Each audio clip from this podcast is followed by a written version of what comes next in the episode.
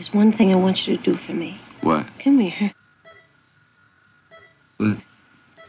Win.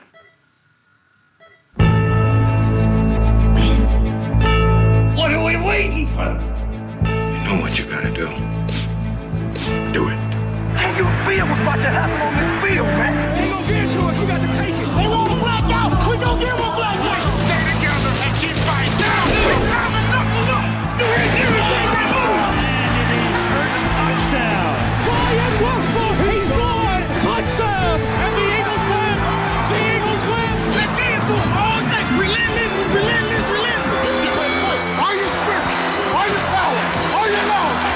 what you got.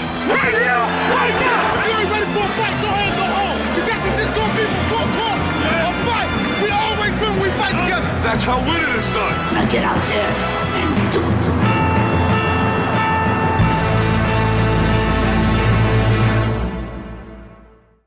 Welcome to the Philadelphia Eagles podcast station. This is your host, Jake Harner, for a solo pod to review the Minnesota Vikings and Philadelphia Eagles. All right, guys, uh, this game was tough to watch. I felt very badly most of this game. Um, there was certain shines, uh, there were certain highlights, like Miles Sanders. Uh, his receiving looked good again. Um, Eagles secondary struggled.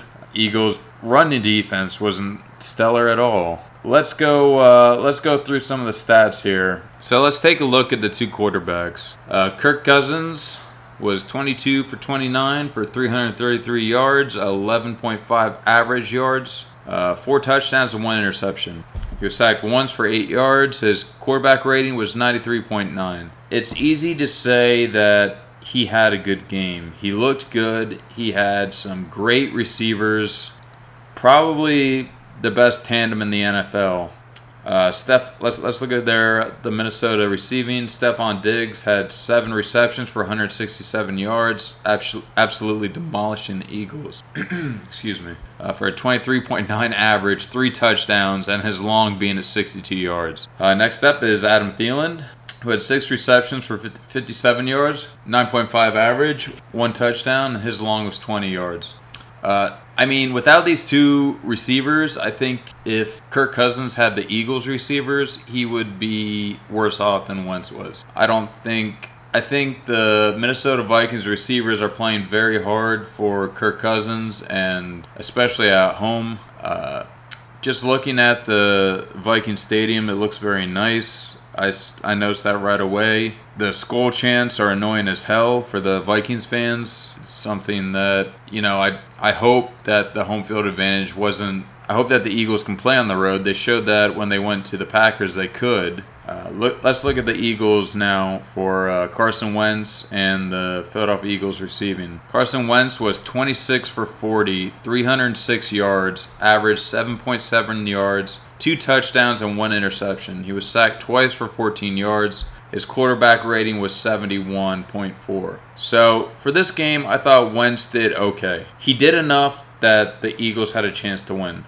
The Eagles receiving, I can't say the same thing. Uh, top receivers for the Eagles. Number one was Miles Sanders with three receptions for 86 yards, averaging 28.7, so, with one touchdown and his long 45 yards. This is the Philadelphia Eagles' deep threat right now. No doubt in my mind. Sanders is fast, he can get open. Wentz seems to have some sort of connection with him that you know they can make some big plays. With DeSean Jackson out, Sanders is really stepping up here. Now let's look at the rushing for Minnesota and the Eagles. So for Minnesota rushing, Alexander Mattison had 14 carries, 63 yards, four and a half yard average. His long being 35. Dalvin Cook, who was supposed to be the Eagle destroyer, had 16 carries for 41 yards, 2.6 average, one touchdown, and his long is 14. So I think the Eagles did a good job shutting down Cook. Uh, Mattison, they didn't shut him down quite as much, but I think the Eagles' run defense was good enough to win this game. Now for the Eagles rushing. Jordan Howard had 13 carries for 49 yards, averaging 3.8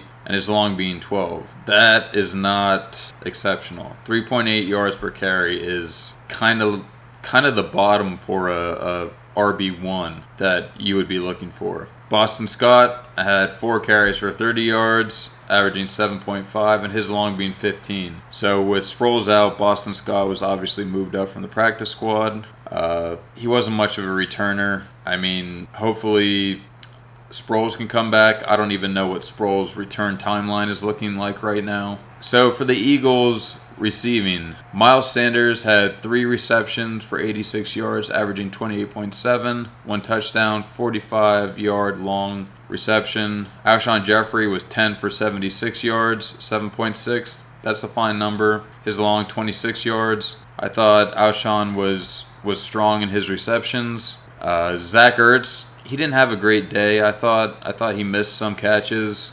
He was four for 54 yards, 9.6 average, 20 yard long. Uh, Goedert was five for 48, 9.6 average. Nothing remarkable there. Agholor was four for 42, 10.5 average. Tw- long was 23. Uh, Mack Hollins had zero catches, and our second string receiver, Arcega-Whiteside, wasn't even mentioned here, so he wasn't even on the field. Let's look at the turnover game. Eagles and the Vikings both had one fumble. Zach Ertz fumbled once, and Alexander Mattison fumbled once. So this wasn't a strong sack game for either the Philadelphia Eagles or the Minnesota Vikings. Uh, Eagles had one sack, and the Vikings had two sacks. So there wasn't a lot of penetration. Uh, Sendejo did have the interception. I believe it hit Stefon Diggs in the helmet, and Sendejo came up with the interception, which is nice considering the Eagles got him from the Vikings. I don't think Doug Pederson had a good game. Uh, there was a lot of runs called, which was too unbalanced. That trick play was terrible on fourth down with the fake field goal. I like seeing trick plays, but I think in that situation it was the wrong play. Why not let Carson Wentz go for it on fourth? Why not show that you're going for it? You'll miss the trick play aspect, but at least you have an NFL quarterback throwing the ball instead of an NFL kicker who didn't have a terrible pass, surprisingly. He just kind of threw it up there for Dallas Goedert, who didn't come down with it. He was pretty well covered. So the trick play aspect wasn't even there. They didn't really gain anything from it. I really thought Doug Pederson would have a good game. They knew the stakes are going to be high. They knew this was a good team. The NFC North is good this year. Going forward, man, I am I'm less less optimistic about this team. I don't think the season is over, but they need to go to Dallas and win this next game. There is no doubt about it. If they go to Dallas and lose Sunday night, it's going to be so hard. And the team hasn't shown flashes. They did come up with the Packers upset, which gave me faith. But what else do, can we really hold on to? I mean, what is there to say? Who's really performing well? Fletcher Cox, he's disrupting. Brandon Graham seems to be having an excellent season. He can't do it all. These two guys can't do it all. I wouldn't even say the pass rush is good this year. So what can we really rely on? Carson Wentz being good this year, but he's not having an, an outstanding season. He's hitting the guys in the hands, but they're not coming down with the ball. The receiving corps is not trying to outperform at all. It's Carson Wentz being a pretty good quarterback, but his receivers aren't there. I really wonder if the medical team has something to do with it. If we had our starters back, you know, before the season started, the Eagles added Malik Jackson, who went down in the first game. Uh, DeSean Jackson was back, who was going to add another element to the Eagles' offense. Both those guys go down. As Eagles fans, we might be feeling so badly right now because we had such high hopes for the Eagles this season. Howie's offseason didn't really address the cornerbacks at all. I believe as Eagles fans, we thought we could rely on the kind of middle, middle of the road cornerbacks we had and the secondary stepping in to help them. And that really didn't turn out that we could do that. Jalen Mills still isn't healthy enough to play. Ronald Darby's still hurt. Timmy Jernigan's hurt. They were both out. Avonte Maddox is still hurt. You know, like, it's why are the Eagles always the injured team, especially at the one position they need?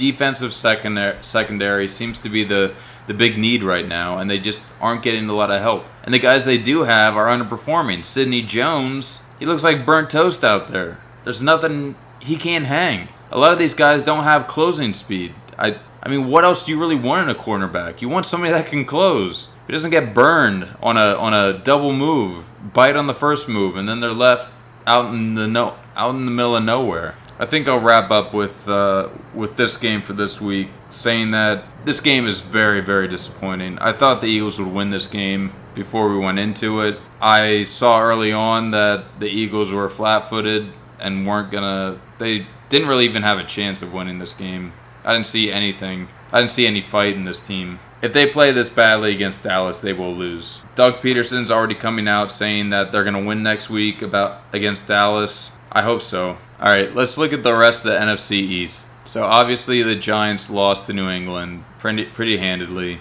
Washington Redskins got their first win against the terrible Miami Dolphins. Washington won 17-16. I think Miami had a chance to win that, but they missed a two-point conversion at the end of the game. Dallas, so the one thing about this week that kind of keeps me hanging on as an Eagles fan is that the Cowboys lost to the Jets. Sam Darnold came back. He played good enough to beat the Cowboys. I caught bits of this game. I stayed with. I was happy they were losing. It looks like Dallas made a push at the end to come back within two points, but that's good news for us. Very good news because right now the Cowboys and the Eagles are tied 3 and 3 going into a heads up play next week. So, let's hope the Eagles turn this around and the Eagles are victorious on Sunday.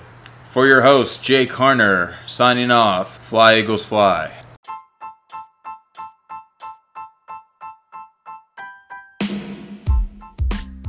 Thank you for listening to the Philadelphia Eagles podcast station. Be sure to subscribe to our podcast feed and consider becoming a supporter.